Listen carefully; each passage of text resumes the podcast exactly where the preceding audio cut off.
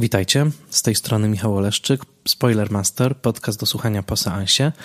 Zapraszam Was na kolejny odcinek podcastu, w którym opowiadam o kinie bez strachu przed spoilerami. Zapraszam Was, jeżeli widzieliście już film, o którym mówię, ewentualnie jeżeli nie boicie się spoilerów. Odcinek nagrywany jest w szczególnych warunkach, trudnych, pandemii koronawirusowej. Lęk i niepewność, które dotykają nas wszystkich, są trudne i stanowią dla nas wszystkich wyzwanie. Cykl premier kinowych został rozbity, kina są zamknięte. Nikt nie wie, kiedy ten cykl zostanie odrestaurowany. Oby to było jak najszybciej.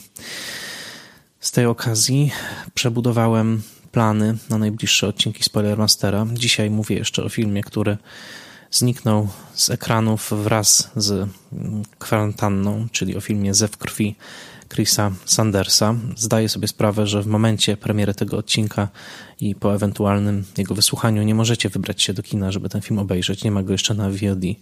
Liczę na to, że odcinek pozostanie aktualny także na czas, kiedy wrócimy do normy i kiedy film będzie normalnie dostępny, a także, że zainteresuje wszystkich tych, którzy spoilerów się nie boją, ewentualnie tych, którzy film już widzieli i wszystkich zainteresowanych twórczością Jacka Londona.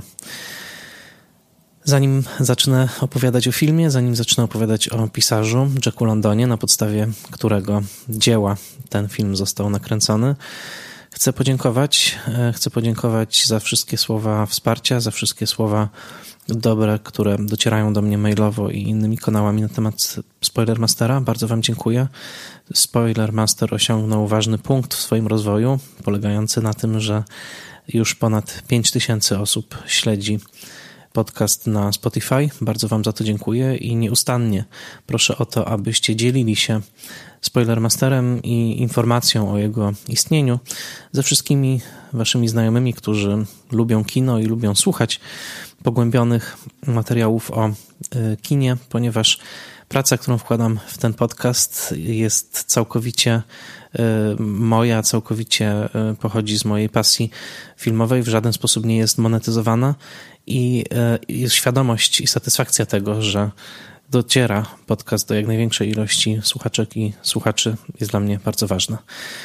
Przy okazji pandemii i obecnej trudnej sytuacji chcę także podziękować wszystkim tym, nawet jeżeli te podziękowania nie dotrą do nich bezpośrednio. Mam nadzieję, że gdzieś tam w jakiejś zbiorowej energii zostaną odnotowane. Mianowicie chcę podziękować wszystkim tym, którzy nie mogą sobie pozwolić w tym czasie na pracę zdalną, którzy narażają się na ciągły kontakt z innymi ludźmi i dzięki którym cała infrastruktura, dzięki której także ten podcast nagrywam i dzięki której go słuchacie, dzięki której mogę go umieścić w sieci, że ta infrastruktura cały czas trwa.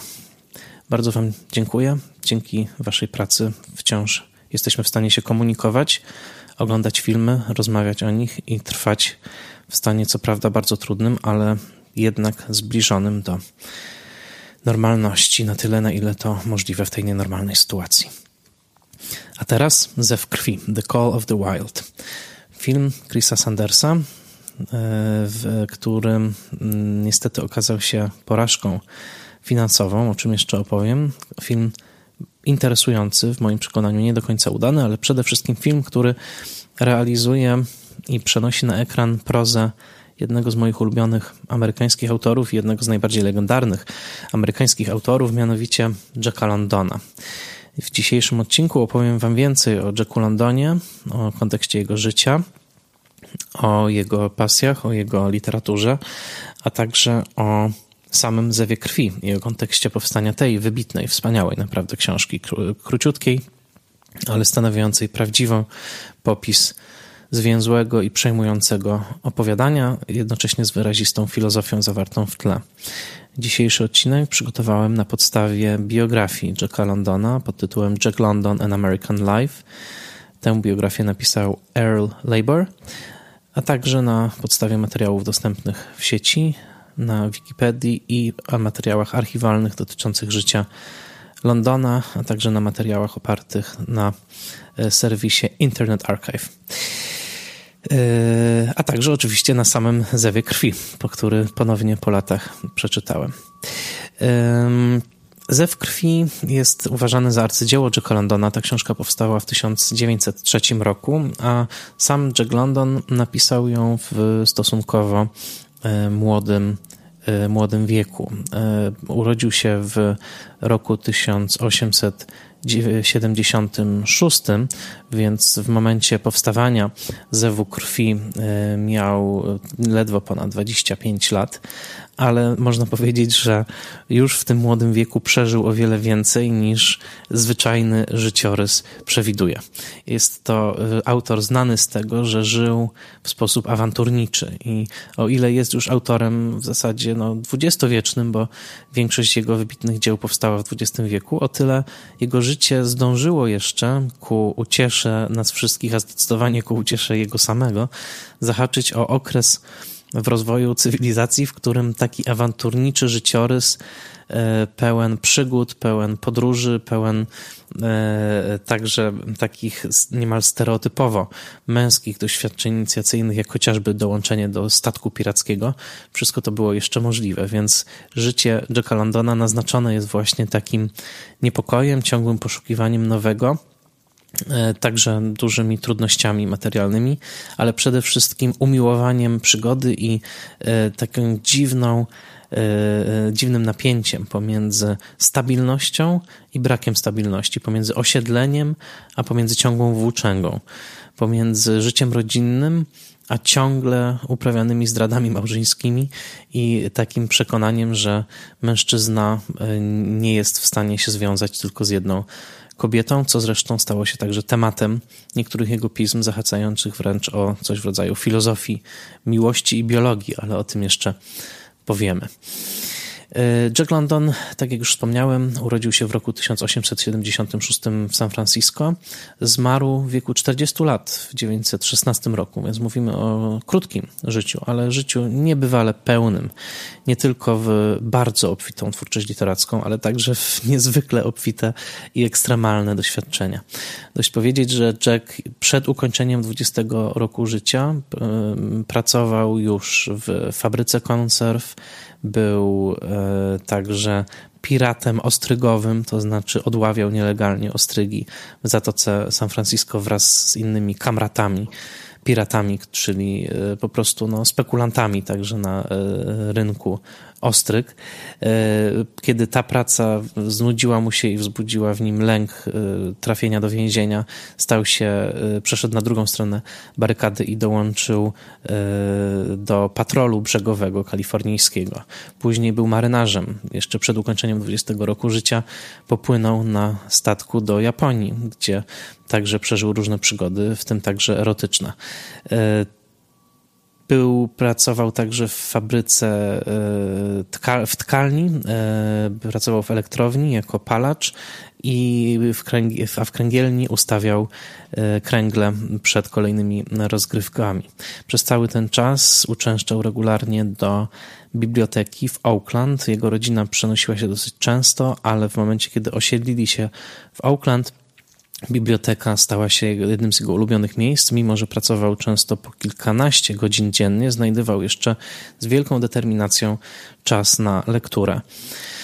Praca fizyczna, która towarzyszyła mu zawsze i którą także romantyzował w swoich późnych e, pismach jako absolutną udrękę, mimo że wszystkie źródła dostępne podkreślają, że była to co prawda praca ciężka, ale jednak zapewniała ona rodzinie Jacka Londona e, na czele z matką i z ojczymem e, życie na stosunkowo komfortowej stopie. Nie była to na pewno nędza, nie, nie, nie była to taka nędza, jaką możemy poznać z kart chociażby powieści Dickensa. Ta praca fizyczna w pewnym momencie tak go udręczyła, zmęczyła, tak bardzo ją znienawidził, że postanowił za wszelką cenę stać się dochodowym autorem, dochodowym pisarzem i utrzymywać się e, z własnej inteligencji, jak sam to opisywał, albo w jednej z swoich zawsze soczystych fraz sprzedawać swój mózg zamiast sprzedawania swoich mięśni w pracy fizycznej. Ta, e, ten cel był dla niego niesłychanie ważny i był bardzo zdeterminowany w dążeniu do tego celu. Bardzo mocno przykładał się do nauki, czytał po godzinach, każdą wolną chwilę w zasadzie, a nie było ich wiele, przeznaczał na mm, bardzo pogłębione lektury. Mm, w pewnym momencie także dołożył ogromnych starań, nie śpiąc przez kilkanaście dni albo śpiąc przez bardzo krótkie okresy, żeby dostać się na Uniwersytet Kalifornijski w Berkeley, co mu się udało, ale finansowo nie utrzymał się tam długo. Po roku odpadł i nigdy nie skończył wyższych studiów. Celem jego było właśnie sprzedawanie e, swojej literatury.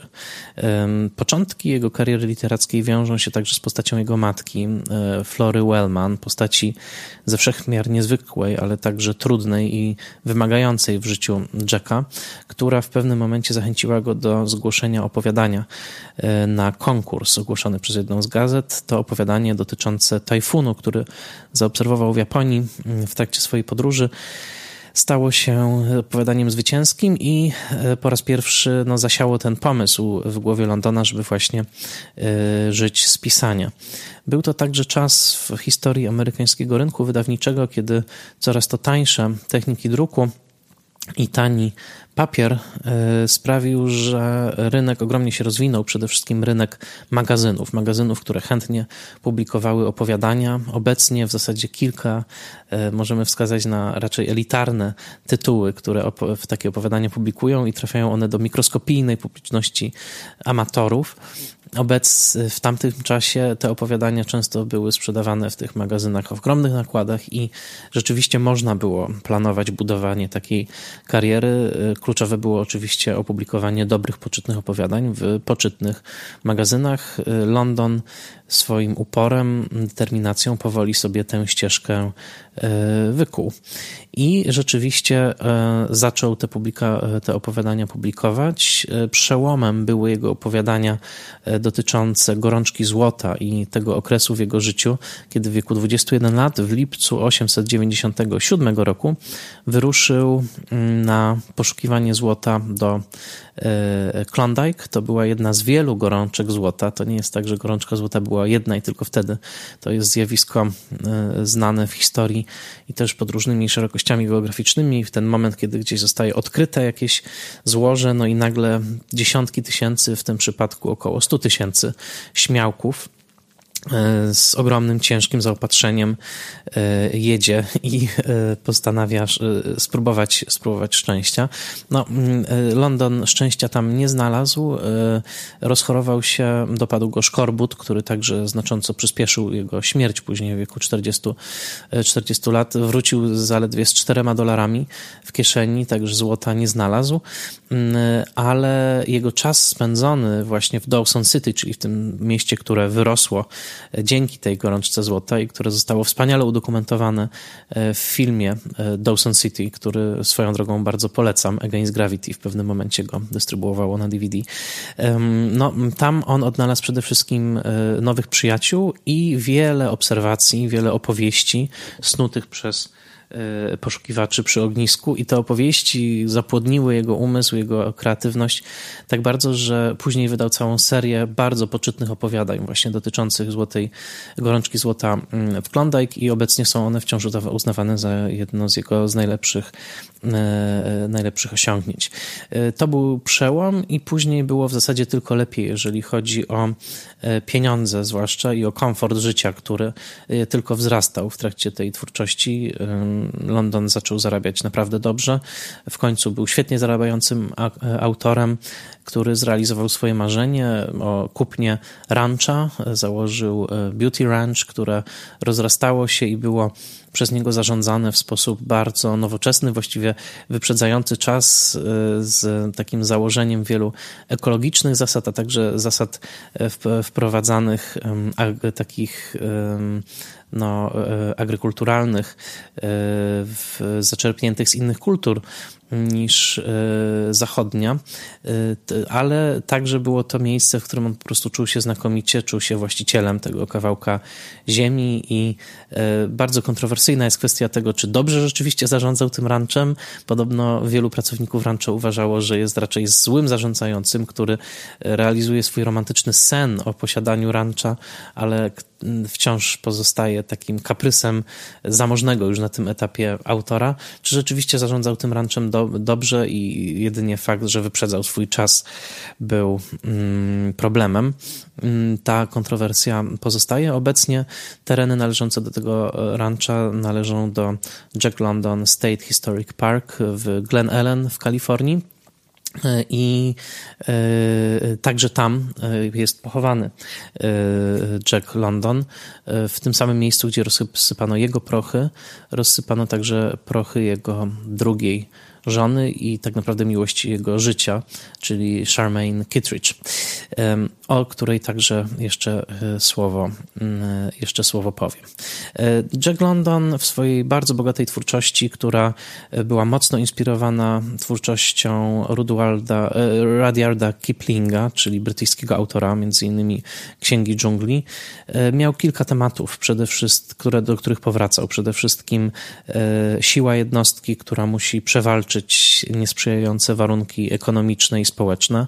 E, po drugie, mm, kwestia wyzysku i jego mocne socjalistyczne e, umiłowanie idei równości, które sprawiło także, że stał się członkiem Partii Socjalistycznej w 1896 roku. E, ten motyw także jest bardzo obecny, zwłaszcza w tych pismach, które zahaczają o reportażowe zdanie sprawy z życia biedoty, czy to w Stanach Zjednoczonych, jak w książce The Road, czy to w Londynie gdzie E, industrialna rewolucja pochłonęła najwięcej ofiar poprzez absolutnie e, straszliwe warunki, w jakich ogromna ilość robotników fizycznych wówczas żyła. E, to znalazło swoje odzwierciedlenie w książce The People of the Abyss, czyli Ludzie z otchłani.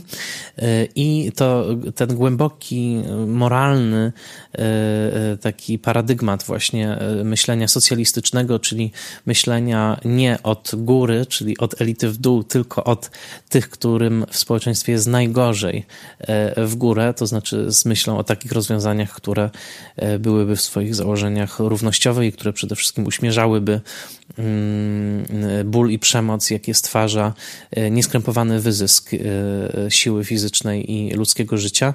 To wszystko towarzyszyło Londonowi bardzo mocno. Jest, arty, jest autorem słynnego eseju pod tytułem How I Became Socialist. Kilka stroniczek, bardzo polecam przeczytanie.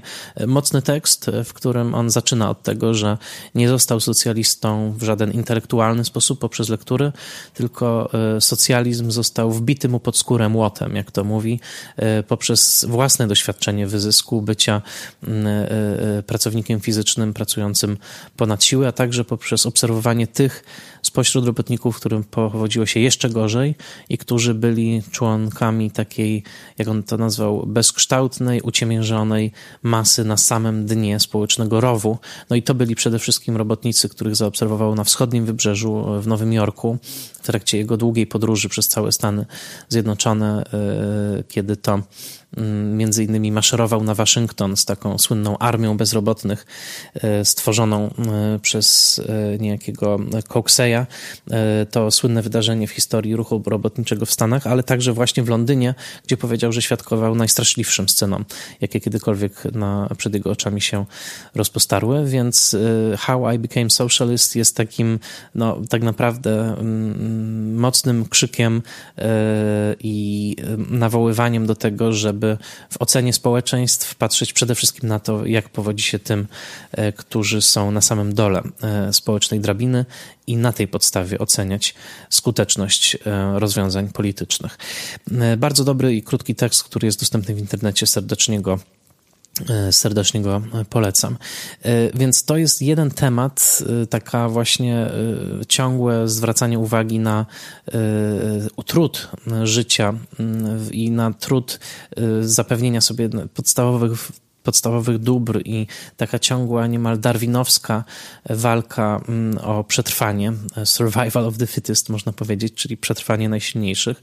E, w tym upodobaniu Londona do przedstawiania życia społecznego jako ciągłej walki, e, takiego bezlitosnego i madła, w którym każdy cały czas poddany jest presją i cały czas musi dowodzić swojej siły ducha i hartu ciała i nieprzerwanej woli e, walki, no to wszystko też jest zakorzenione w filozoficznych lekturach Londona, e, tutaj na czele z mm, Darwinem, właśnie tutaj teoria ewolucji, ale także Herbertem Spencerem, słynnym pozytywistycznym autorem, którego e, takie no, bardzo naukowe myślenie o, o, życiu, społeczeństwie i także z takim pewnym darwinowskim zacięciem, który był bardzo ważny dla, dla e, Londona. Gdzieś w tym wszystkim także odbijają się echa Fryderyka Niczego, o tym, co do tego nie ma wątpliwości. Zew krwi jest bardzo niczeańską książką, ale o tym także jeszcze za chwilę. No, to był temat, który jest niesłychanie obecny w tej twórczości i w zasadzie, który zapewnił także Londonowi Mm, swoiste uświęcenie w latach e, PRL-u, dlatego że spośród wielu autorów amerykańskich, może poza Johnem Steinbeckiem i Johnem Don Passosem, którzy już w zasadzie komunizowali i, to świadomie, no Jack London był takim uświęconym autorem, którego wydawano wielokrotnie i który był tym przykładem właśnie zachodniego socjalisty. Y, y, pisma Londona były w ciągłym druku w okresie PRL-u, nawet we wczesnych latach 50. Jego dzieła zebrane były wydawane i przez to także być może od pewnego momentu narodziła się pewna niechęć polskich intelektualistów do tego autora w przekonaniu e, właśnie tego, że stał on po niewłaściwej stronie historii. E, ja, mimo że zazwyczaj jestem nastawiony dosyć antysocjalistycznie, to e, niesłychanie szanuję ten rodzaj socjalizmu, który Jack London reprezentował, ponieważ był to socjalizm wzięty z absolutnego szacunku dla, dla człowieka i z absolutnej empatii dla ludzkiej nędzy. Nie był to w żadnym przypadku przypadku mm, taki zideologizowany e, socjalizm, który e, przede wszystkim objawia się w jakimś obsesyjnym reglamentowaniu i ideologizowaniu kultury, tylko w empatii i w przedstawianiu ludzi, którzy, którzy cierpią, którzy zasługują na lepszy los i nadawanie im przede wszystkim głosu, e, obdarzanie ich tym głosem i obdarzanie ich podmiotowością. To działo się w mm, twórczości Londona cały czas, a jego styl pisarski zwłaszcza w oryginale, bo większość rzeczy, które czytałem Londona, czytałem w oryginale, jest naprawdę niebywale e, siarczysty, porywisty, gorący, łapiący także niuanse codziennej mowy i także i w tym znaczeniu i w tym wymiarze Jack London dawał głos tym, którzy w literaturze często tego głosu nie odnajdywali e, i zapisywał sposoby mówienia klasy robotniczej. Wcześniej w amerykańskiej literaturze pod tym względem największym mistrzem był oczywiście Mark, e, Mark Twain. E, Jack London był także mężczyzną niebywale zmysłowym, erotycznie często nienasyconym, który wypracował całą filozofię miłości i seksu, która została zawarta w dziele, które napisał wspólnie ze swoją kochanką już w trakcie pierwszego małżeństwa z Elizabeth Bessie Madden napisał ze swoją kochanką Anną Stramski, z którą potem burzliwie się rozstał, dzieło podpisane pseudonimem, e, dzieło pod tytułem The Campton Ways Letters. E, to była korespondencja, którą oni sfingowali, napisali ją wspólnie pomiędzy no, dwoma korespondentami, którzy dyskutują o filozofii miłości. Tam e, Stramski reprezentowała tą stronę romantyczną, mówiącą o głębokim uczuciu, o duchowej więzi, a London wykazywał tą stronę taką e, biologiczną, e, fizyczną, ale także co istotne, eugeniczną, ponieważ Jack London był ogromnym zwolennikiem eugeniki, co e, także po latach może się wydawać bardzo kontrowersyjne, ale dla niego eugenika była rodzajem na zapewnianie lepszej przyszłości rodzaju ludzkiego i łączyła się z jego socjalistyczną filozofią ciągłego postępu. W Campton Ways Letters E, London pisze wprost o tym, że miłość jest tylko i wyłącznie złudzeniem zmysłów, dzisiaj powiedzielibyśmy złudzeniem hormonów, a najważniejsze w seksualności jest po pierwsze przetrwanie gatunku i płodzenie jak najsilniejszych potomków, a po drugie e, właśnie zaspokajanie e, potrzeby i wszelkie romantyczne uczucia wokół, wokół tego zjawiska są tylko i wyłącznie pewnym złudzeniem umysłu, które ma uprzyjemnić cały proces, jak tam pisał.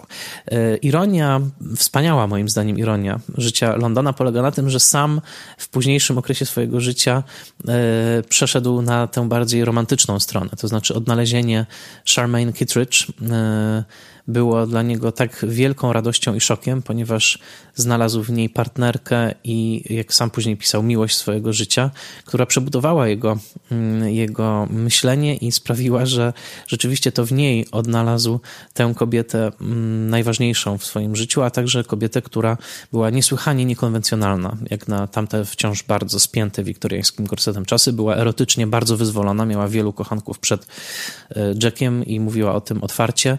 E, była nowoczesną kobietą, w zasadzie już taką kobietą mm, drugiej połowy XX wieku, tyle że e, o wiele wcześniej. I mm, Jack London także, no, ta jego filozofia właśnie taka bardzo właśnie nastawiona na biologizm została później przeformułowana i wystawiona na dużą próbę, ale trzeba powiedzieć, że ta eugeniczna strona Jacka Londona po latach wydaje się chyba najtrudniejszym do zaakceptowania elementem jego jego e, światopoglądu e, e, była rzeczywiście dosyć drastyczna, włącznie z tym, że kiedy jego pierwsza córka urodziła się i to był poród kleszczowy, w trakcie wyciągania jej kleszczami z łona matki została delikatnie naruszona jej czaszka, co, co nie, nie, potem nie sprawiło problemów w rozwoju, ale jednak nastąpiło to w trakcie porodu. Jack London, widząc to okaleczenie, miał wykrzy wykrzyknąć: Powinniście pozwolić jej umrzeć, co także E, prześladowało go później, e, w, później w życiu e, i było mm, częścią, oczywiście częścią depresji, z którą się zmagał, alkoholizmu, z którym także przez całe życie się zmagał. No w każdym razie ta, ten jego kult siły, właśnie silnych mężczyzn i silnych kobiet, to też istotne, sprawiał, że jego jakakolwiek brak tolerancji dla słabości i także takie umiłowanie dominacji dominacji, umiłowanie silnych liderów, takich jakim staje się koniec końców Buck, czyli pies z zewu krwi, no jest mocnym elementem tej prozy y, i przy całej jej empatyczności w stosunku do postaci, które pokazuje, pod spodem gdzieś jest rzeczywiście takie umiłowanie silnych, y, silnych jednostek i brak tolerancji dla jednostek mm, słabych, który nigdy nie staje się w tej prozie faszyzujący, że tak powiem, ten socjalistyczny etos broni Londona przed, przed takim mm, supermaczyzmem. Ta proza taka nie jest, ale jest gdzieś pod tym wszystkim pulsuje takie głębokie przywiązanie do życia, do samej siły życiowej. E, są w zewie, w zewie krwi wprost elementy i fragmenty, które są poematem na rzecz pulsowania krwi, na rzecz ciepła, które jest pod skórą, na rzecz życia, które nie może się zatrzymać, które musi cały czas zagarniać więcej i więcej i walczyć o siebie, żeby przetrwać, żeby trwać jak najdłużej.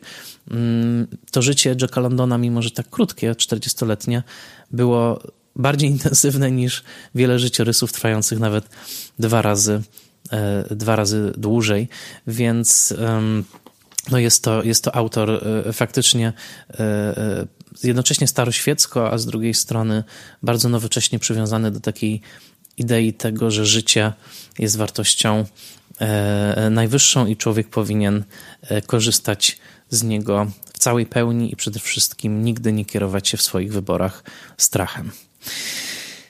I teraz Zew krwi, napisany w 1903 roku na podstawie e, wydarzeń e, właśnie z Klondike.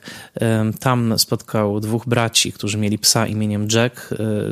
Jack polubił swojego imiennika, świetnie się z nim dogadywał. Mm, bracia byli zachwyceni sposobem, w jakim Jack obcował z tym psem. Podobno nie było tam żadnych stereotypowych zachowań w stosunku do psa, to znaczy w żaden sposób Jack London nie upupiał tego psa, nie traktował go z wyższością, tylko traktował go absolutnie jak równą sobie istotę. To bardzo ciekawe, także ze względu na aktywizm pro-zwierzęcy, jaki uprawiał e, London. Między innymi był agitatorem na rzecz zaprzestania występów cyrkowych, ponieważ zdawał sobie sprawę z tego, ile okrucieństwa e, zawiera tresura, e, tresura cyrkowa.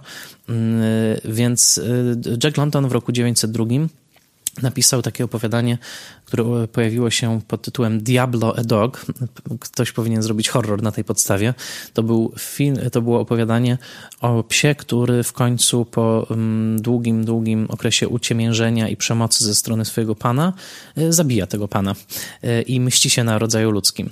E, postanowił Jack London, że musi jakoś psy odkupić, żeby no nie, w jego twórczości nie istniał tylko ten wizerunek psa, który morduje swojego pana w zemście. Więc postanowił napisać dobrą opowieść psią. I tą dobrą opowieścią psią jest właśnie Ze w krwi, rok 1903. E, książka, za którą już wówczas otrzymał sporą sumę. Najpierw odcinki pojawiały się w The Saturday Evening Post. Za to otrzymał 700 50 dolarów, a później 2000,5 od wydawnictwa Macmillan. To ogromne sumy jak na tamten, jak na tamten czas. E, I książka, która rzeczywiście jest arcydziełem, jest e, wspaniale napisana. Książka o psie imieniem Buck, który przechodzi przez kolejne etapy takiego odzierania go z e, powłoczki cywilizacji. Zaczyna jako, mm, jako udomowiony pies w Kalifornii, kończy jako absolutnie dziki wilk w śniegach Alaski. Po drodze jest bity, ciemiężony, musi stoczyć krwawe walki ze swoimi pobratyńcami psimi, musi zatopić kły w krwi, musi e, doświadczyć i przemocy, ale także przyjaźni z człowiekiem, po to, żeby koniec końców E, porzucić rodzaj ludzki, dołączyć do stada wilków, odkryć swoje wilcze geny, ponieważ ten udomowiony pies okazuje się w głębi duszy i ciała właśnie wilkiem i e, wieść życie absolutnie niezależne jako lider stada. Wszystko to opowiedziane jest z perspektywy Baka, już w pierwszym zdaniu opowiadania jest dowcipnie powiedziane, że Bak co prawda nie mógł czytać gazet, ale gdyby mógł czytać, zorientowałby się, że zaczęła się gorączka złota, więc to wszystko, co widzimy jest jest tak naprawdę opowiadane z jego perspektywy i jest to niebywała, empatyczna e, e, proza. Myślę, że dzisiejsze studia Animal Studies zapewne zarzucałyby tej prozie częściową antropomorfizację. E, myślę, że ona jest tylko śladowa. To jest książka rzeczywiście chcąca zgłębić inność zwierzęcia, inność mm, baka w stosunku do jego ludzkich, e, jego ludzkich właścicieli czy mm, towarzyszy i jest to po prostu książka naprawdę znakomita.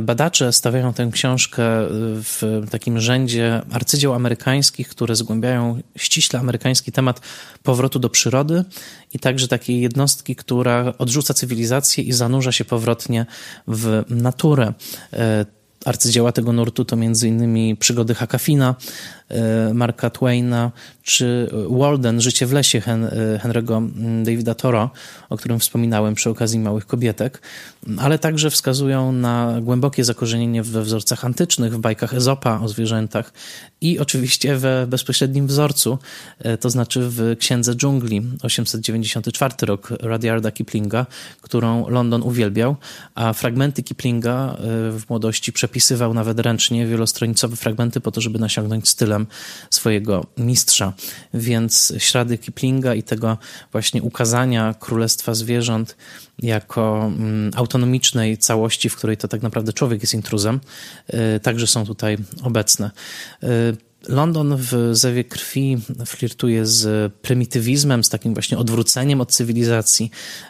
Pisarz E.L. Doctorow, autor genialnej powieści Ragtime, w swoim wstępie do Białego Kła E, w wydaniu Modern Library wskazywał, że e, Biały Kieł jest odwróceniem powieści rozwojowej, czyli Bildungsroman, w której bohater musi nasiąknąć cywilizacją jak najbardziej po to, żeby przezwyciężyć swoją kondycję w świecie i stać się dojrzałym. Tak tutaj Buck musi porzucić całą cywilizację, musi, jest odzierany kolejno z tych, e, z tych różnych takich narzutów cywilizacyjnych i w końcu staje się e, dziką bestią i to przynosi mu, e, to przynosi mu szczęście.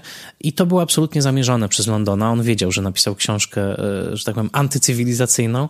Wręcz się zmitygował i potem napisał drugą książkę pod tytułem Biały Kieł, którą sam określił jako procywilizacyjną, gdzie właśnie dziki pies był udomawiany. Więc ze w krwi najlepiej czytać razem z Białym Kłem, bo wtedy daje to taką, taki dialektyczny splot przeciwieństw. Mm, a ponieważ dwie książki są króciutkie, to można to robić. No i gdzieś tam w tym wszystkim jest także naturalizm i, i Emil Zola, który go, e, właściwie wszyscy intelektualiści tamtego czasu czytali i który w taki brutalny sposób pokazywał właśnie taką biologiczną egzystencję człowieka jako zwierzęcia tak naprawdę, kierowanego popędami, kierowanego głodem, w którym ta piramida potrzeb Maslowa była absolutnie uwzględniona, mimo że jeszcze sama nie była sformułowana, więc Zola także w tym wszystkim gdzieś jest i to pytanie, czy to kultura nas kształtuje, czy to nasza głęboko mm, zakorzeniona atawistyczna natura nas kształtuje. E, to pytanie gdzieś tam, gdzieś tam jest I opowiadanie, e, czy krótka powieść ze w krwi rzeczywiście po latach nadal pozostaje w druku, jest przetłumaczone na 46 języków, e, jest niebywale, 47, przepraszam, niebywale poczytne i bardzo wam je serdecznie, serdecznie polecam. Są tam fragmenty, które z dzisiejszej perspektywy mogą być szokujące, ale i, z tego też powodu niektórzy rodzice mogą się pewnie obawiać czytać y, je dzieciom. Natomiast powiedziałbym, że wszelkie elementy, jakbyśmy dzisiaj powiedzieli, przemocowe w tej prozie są e, moim zdaniem e, zniwelowane faktem, że proza ta opisuje warunki życia w skrajnych, e, w skrajnych warunkach pogodowych, ekonomicznych, społecznych. To nie jest proza, która się dzieje w ciepłym salonie, tylko to jest proza, która dzieje się w śniegach Alaski, gdzie samo egzyste, sama egzystencja i wykucie sobie tej małej niszy, w której jednostka może żyć, jest już, e, jest już problematyczna, a istota filozofii Jacka Londona jest taka, że ów trud wykuwania dla siebie owego skrawka podłogi e, dostrzegał nie tylko w śniegach Alaski, tylko dostrzegał go tak naprawdę w całej społecznej, e, społecznej rzeczywistości.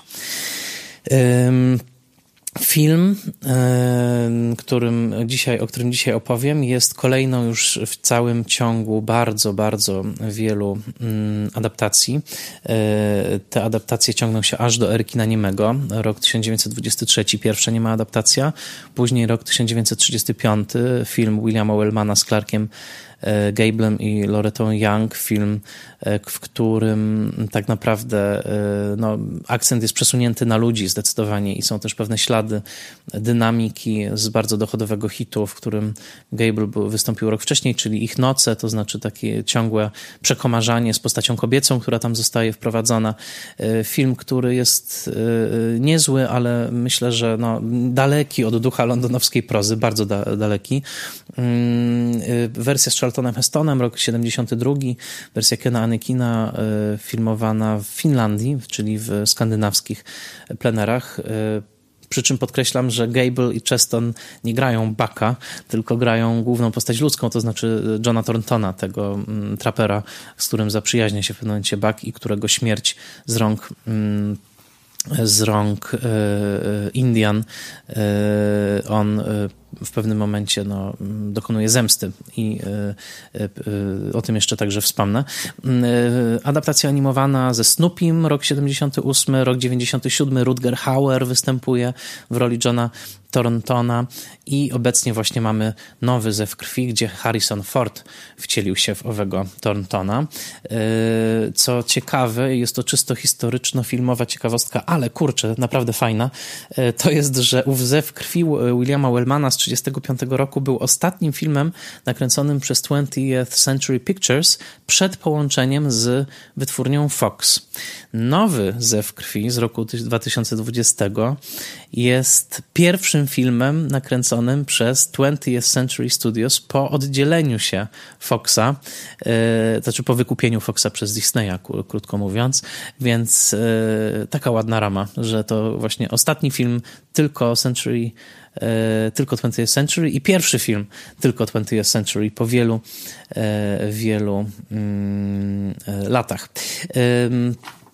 Mój Boże, po prawie 85 latach. E, niesamowite.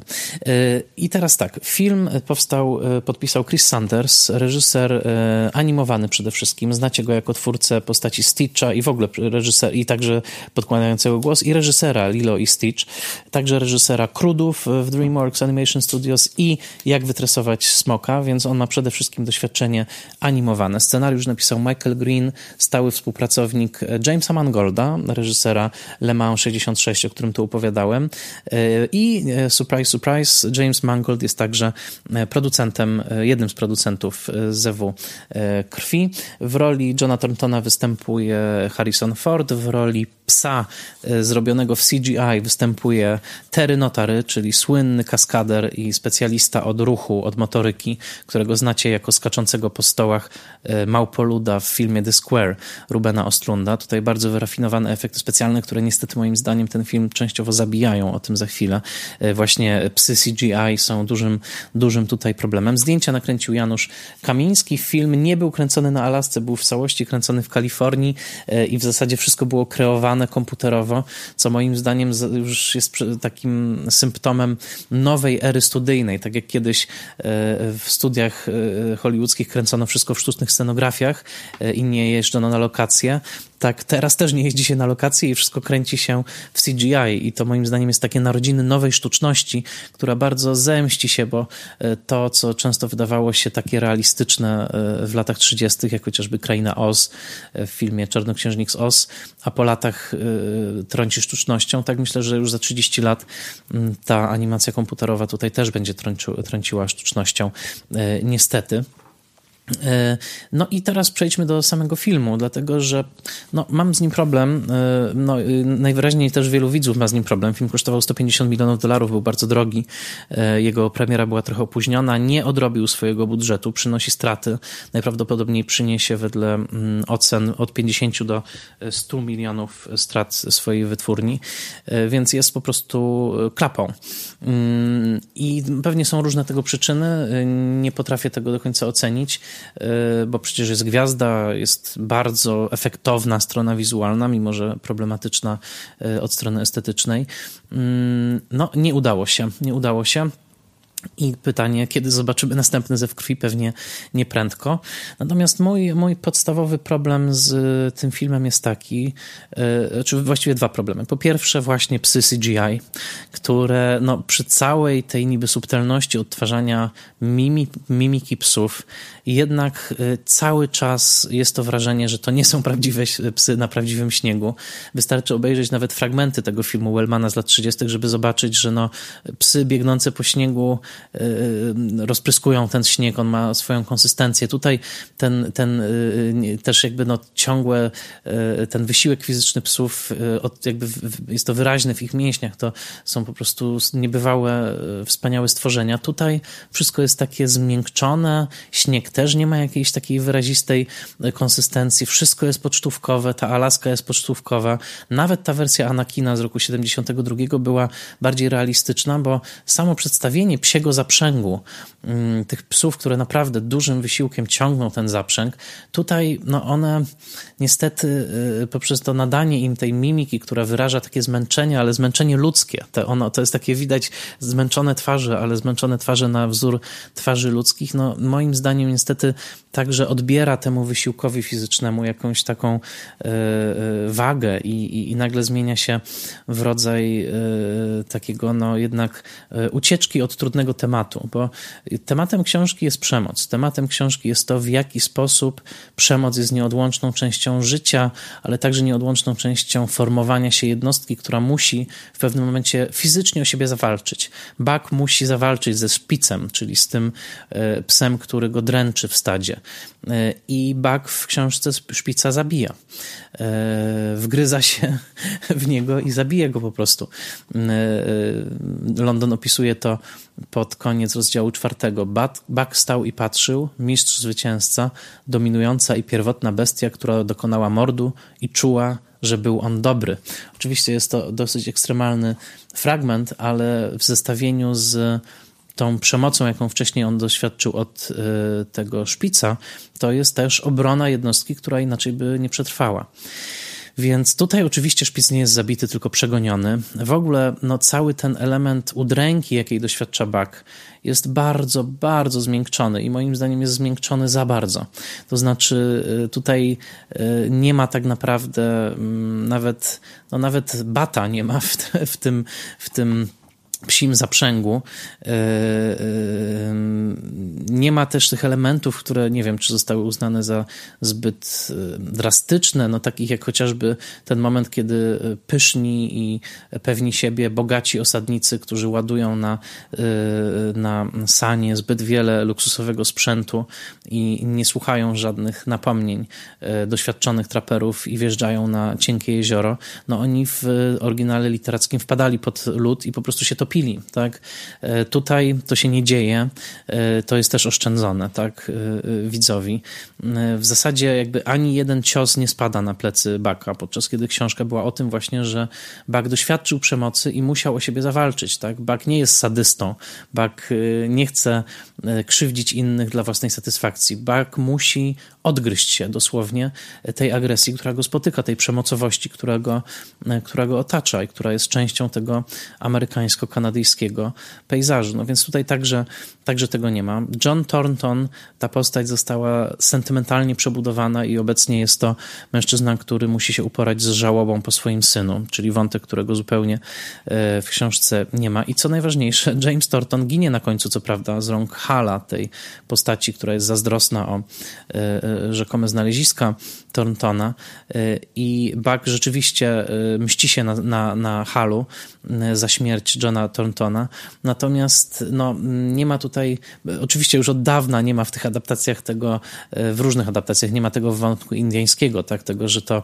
tubylcy i rdzenni, przedstawiciele rdzennej ludności zabili Johna Thorntona i, i to na nich mści się Buck. Tego już nie ma, ale też nie ma samego faktu, że że e, Buck e, na końcu jest takim samotnym mścicielem, zwanym też Ghost Dogiem w powieści swoją drogą, w którym no, on po prostu mm, już nigdy nie zaufa człowiekowi i to mszczenie się za śmierć Johna Thorntona przyjmuje formę takiego okresowego e, rzeczywiście e, no, przemocy na, na ludziach. Tego tutaj też nie ma. I o ile rozumiem pewne zmiękczenie, o, o ile rozumiem, że no, moralność czasów się zmienia i obecnie nasza wrażliwość jest inna i to trzeba uszanować. Moim zdaniem twórcy poszli za daleko w tym zmiękczeniu tej, tej powieści. To znaczy e, przede wszystkim nie, nie, nie można opowiedzieć o Baku, nie pokazując no, tej przemocy, której doświadczył i nie pokazując tej desperacji, do której go e, popchnęły warunki zewnętrzne.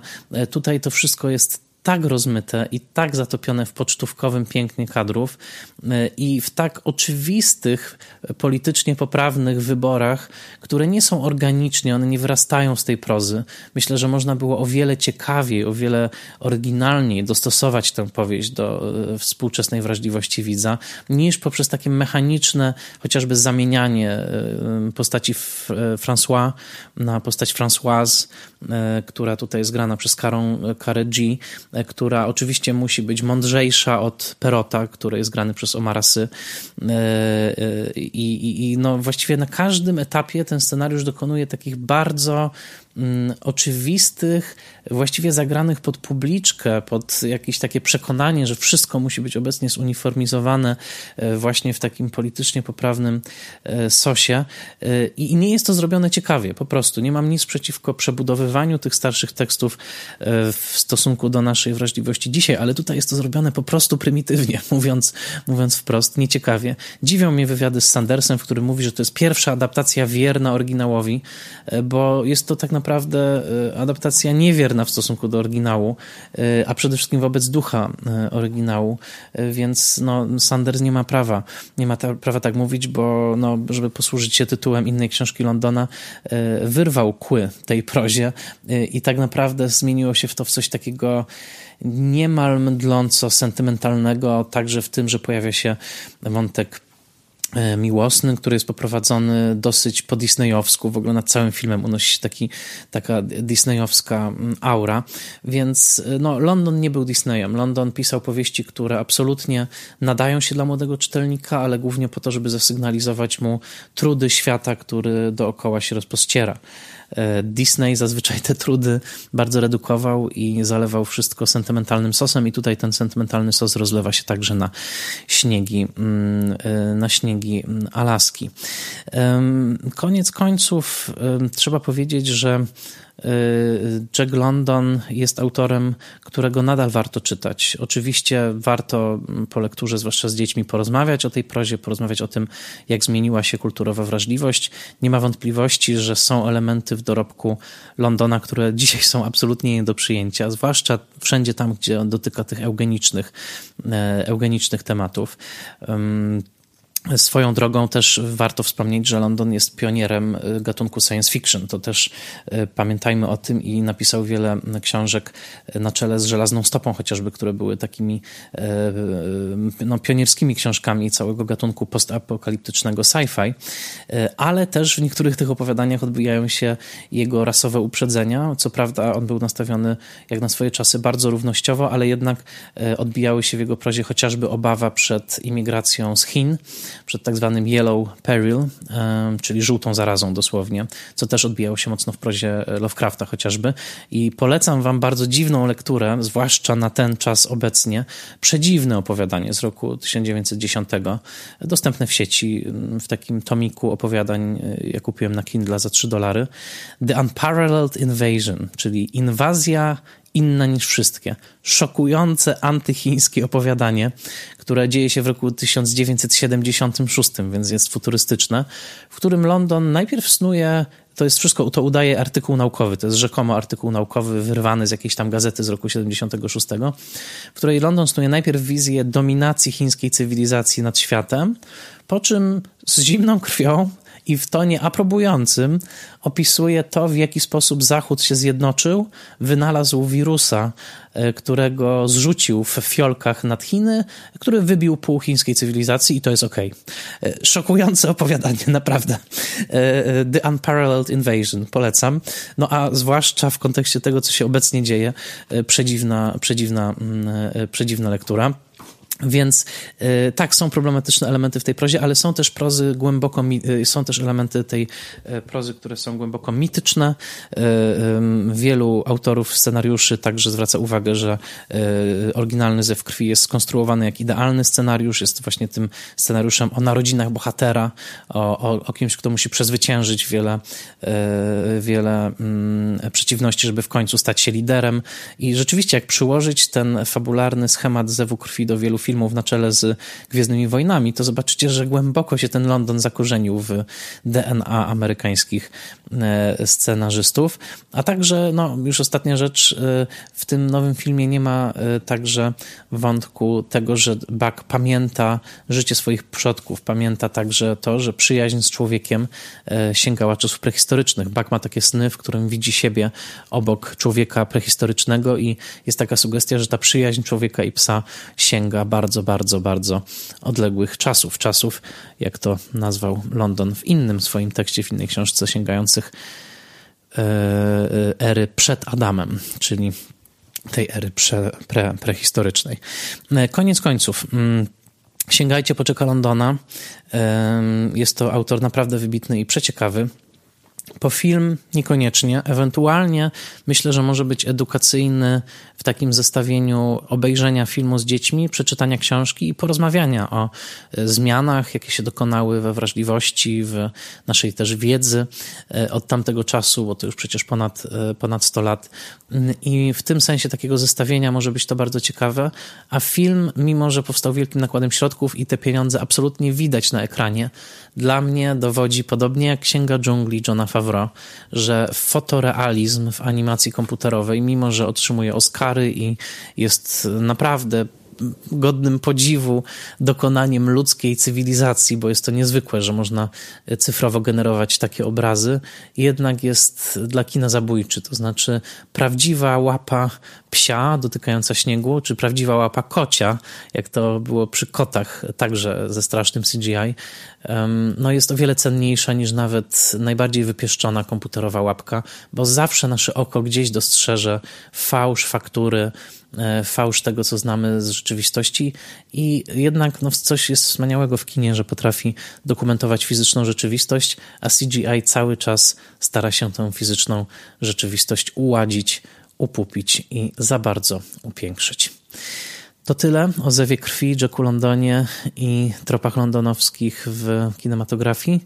Mam nadzieję, że materiał był dla Was ciekawy. Jeżeli tak, bardzo proszę polećcie Spoilermastera dalej. Jeżeli chcecie otrzymać naklejkę podcastu, zachęcam do przesłania swojego adresu domowego na mój adres michal.oleszczyk.gmail.com. Dopóki poczta działa, będę naklejki rozsyłał. Dziękuję także przyjaciołom Spoilermastera, czyli kinom, w których znajdują się moje ulotki i bardzo serdecznie Was pozdrawiam w tym trudnym czasie. Wiem, że to jest kataklizm dla Was, e, obecne zamknięcie mm, e, kin, ale tym bardziej serdecznie, gorąco Wam dziękuję za Waszą pracę i trzymam kciuki, że już niedługo otworzycie e, drzwi i uruchomicie projektory. To jest Kino Amondo na Żurawie w Warszawie, Kino ASP w Katowicach, Kino Charlie w Łodzi, CSW Toruń i Kino Centrum, DKF Cafe Inni w Rudzie Śląskiej, DKF Kino Chłon w Augustowie, Gdyńskie Centrum Filmowe, Kino Paradoks w Krakowie, Kino Sfinks w Nowej Hucie, Kino Sokół w Nowym Sączu, Kino Świt na warszawskim Targówku, Kinoteka Tarnogórskie Centrum Kultury, DKF Olbrzym, DKF Rewers w Kinie Zorza w Chełmie, DKF Uciecha w Górze Kalwarii.